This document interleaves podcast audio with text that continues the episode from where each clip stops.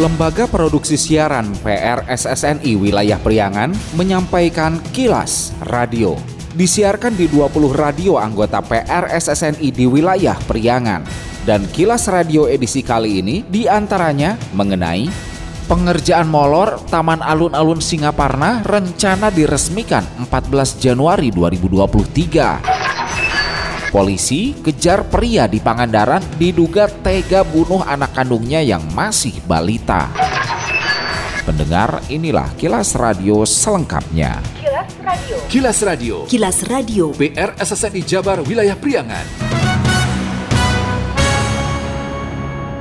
Wakil Gubernur UU Rushanul Ulum mengapresiasi antusias masyarakat yang datangi Taman Alun-Alun Singaparna padahal hasil pembangunan belum diresmikan. Bahkan menurutnya saking banyaknya masyarakat yang datang, pekerjaan pembangunan sedikit terlambat. UU saat meninjau progres pembangunan alun-alun Singaparna Kabupaten Tasikmalaya Senin 9 Januari mengatakan setelah peresmian 14 Januari nanti ia meminta masyarakat untuk ikut menjaga kondisi alun-alun termasuk soal kebersihannya.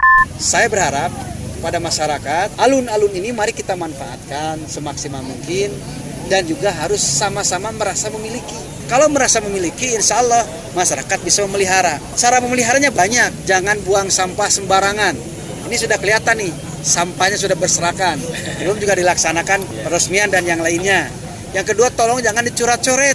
Ini masyarakat yang ada di sini, mohon maaf ya bakal tukang ojek ataupun siapa harus menjadikan polisi bagi keamanan alun-alun ini termasuk tukang beca ataupun tukang parkir yang lainnya. Kalau ada yang mencoret-coret tolong ditegur.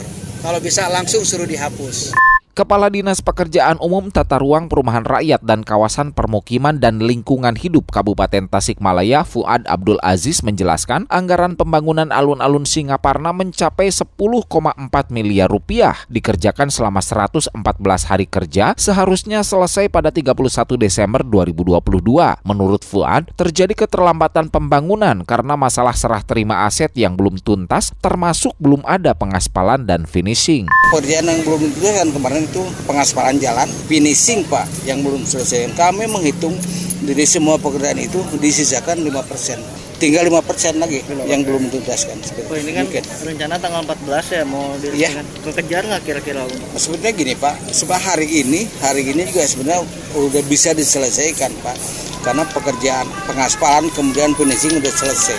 Nah, barusan ada kunjungan dari Pak Wakil Gubernur kan kepada rekanan untuk memperbaiki. Tanggal 9 insya Allah bisa kejar karena item-item yang diperbaiki itu hanya sedikit sekali Pak. Romi, warga Salawu yang sengaja datang bersama temannya untuk sekedar santai di sekitar lokasi mengaku sangat senang dengan wajah baru alun-alun Singaparna. Menurutnya, Kabupaten Tasikmalaya kini mempunyai tempat indah dan nyaman untuk dikunjungi, tak kalah dengan kabupaten kota lain.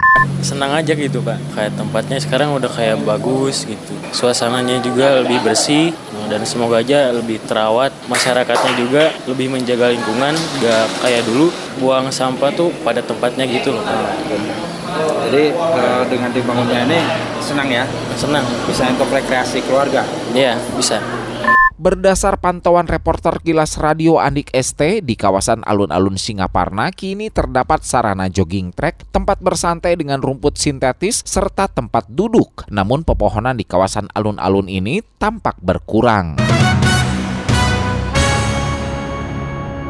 Masih informasi dari Kabupaten Tasikmalaya. Polres Tasikmalaya lakukan reka ulang adegan pembunuhan dengan tersangka M, 71 tahun, kakek tirinya terhadap seorang siswi SMP asal Kampung Beor, Desa Cipicung, Kecamatan Culamega. Kasat Reskrim AKP Ari Rinaldo saat usai rekonstruksi di Mapolres Tasikmalaya Senin 9 Januari 2023 mengatakan pihaknya lakukan rekonstruksi dengan sebanyak 50 adegan dilakukan oleh pelaku dalam reka ulang pembunuhan itu. Menurut Ari, reka ulang sebagai kelengkapan pihaknya untuk mengajukan kasus pembunuhan ke kejaksaan. Semua adegan ini 50 adegan. Mulai dari adegan 24, pelaku masuk langsung mencekek, langsung menghantam bagian jidat dengan golok.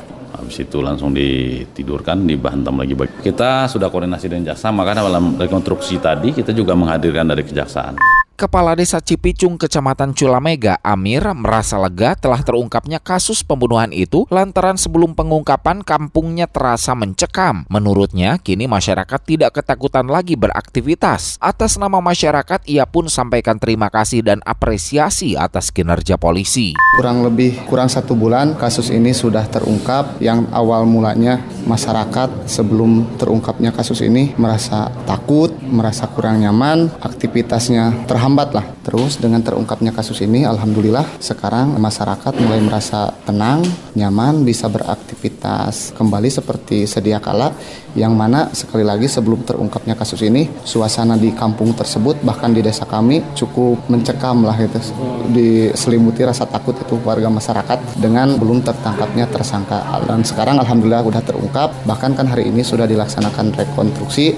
Saya sebagai kepala desa mendampingi sekaligus menyaksikan Diketahui pembunuhan terhadap gadis inisial PA 13 tahun terjadi 30 November 2022 silam. Pelakunya adalah kakek tiri korban inisial M 71 tahun. Motif pelaku nekat menghabisi nyawa cucu tirinya karena sakit hati merasa dicemarkan namanya. Korban menyebarkan informasi ke tetangga jika pelaku hendak menyelinap masuk rumah neneknya untuk mencuri. Tersangka dijerat dengan pasal 338 KUH pidana tentang pembunuhan, ancaman hukuman 5 15 tahun penjara.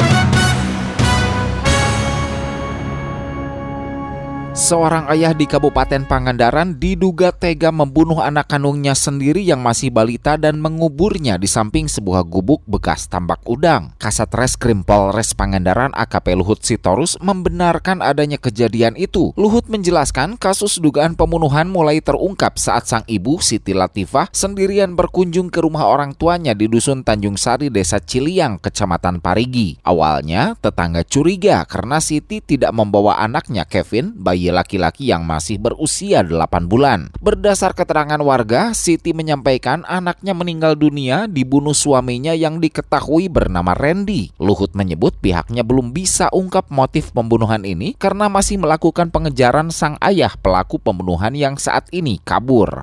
Kami dapat laporan dari warga ada uh, anak umur 8 bulan diduga dianiaya orang tuanya tiga hari yang lalu. Dikubur di dekat balong ini. Kalau awal terungkapnya ibunya datang ke warga sambil nangis-nangis warga menanyakan anak yang biasa digendong sama dia ke mana? Kata ibunya dibunuh oleh suami saya. Kita melakukan otopsi. Pangandaran ini belum ada otopsi uh, dari forensik sehingga kita bawa ke rumah sakit Kota Banjar. Kilas Radio. Kilas Radio. Kilas Radio. PR SSNI Jabar Wilayah Priangan. Musim hujan telah tiba. Waspadai kawasan sekitar Anda yang berpotensi rawan bencana alam, longsor, banjir, angin puting beliung, dan lain-lain. Siagakan diri kita setiap saat, setiap waktu untuk meminimalkan korban jiwa. Tingkatkan siskamling antar warga. Segera komunikasikan dengan pihak terkait bila ada tanda-tanda awal potensi bencana alam. Iklan layanan masyarakat ini dipersembahkan oleh Kilas Radio. Bila Anda mendapatkan hal-hal atau peristiwa penting untuk diliput oleh tim Kilas Radio, hubungi hotline servis kami, SMS atau WA ke nomor 0813 2424 5911 0813 2424 5911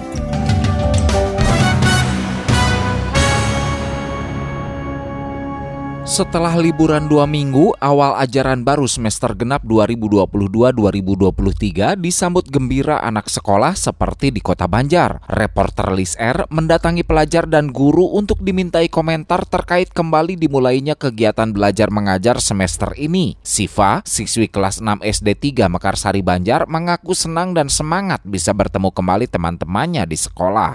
Lebih semangat, lebih seru, dan juga lebih asik bertemu teman teman dengan dan yang lainnya yang sudah tidak berjumpa selama dua minggu. Hal sama diungkap Gaisha Mariam, siswa kelas 7 SMP Negeri 3 Banjar. Senang, semangat, karena ditunggu-tunggu nih dua minggu libur. Mm -hmm. Pokoknya semangat aja deh, tahun baru semangat baru.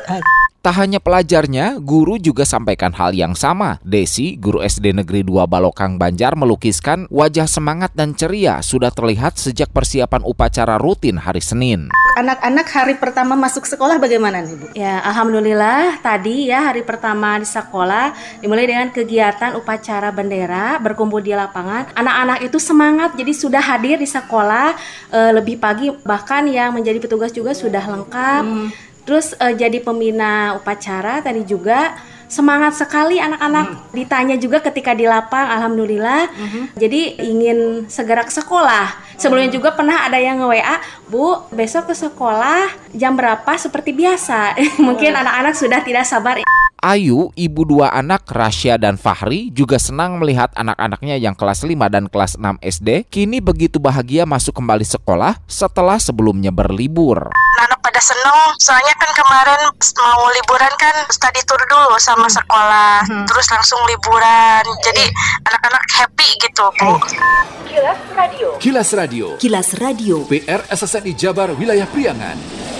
Sekian Kilas Radio. Saya Dido Nurdani beserta tim Kilas Radio Priangan. Salam PRSSNI. Kilas, Kilas. Radio.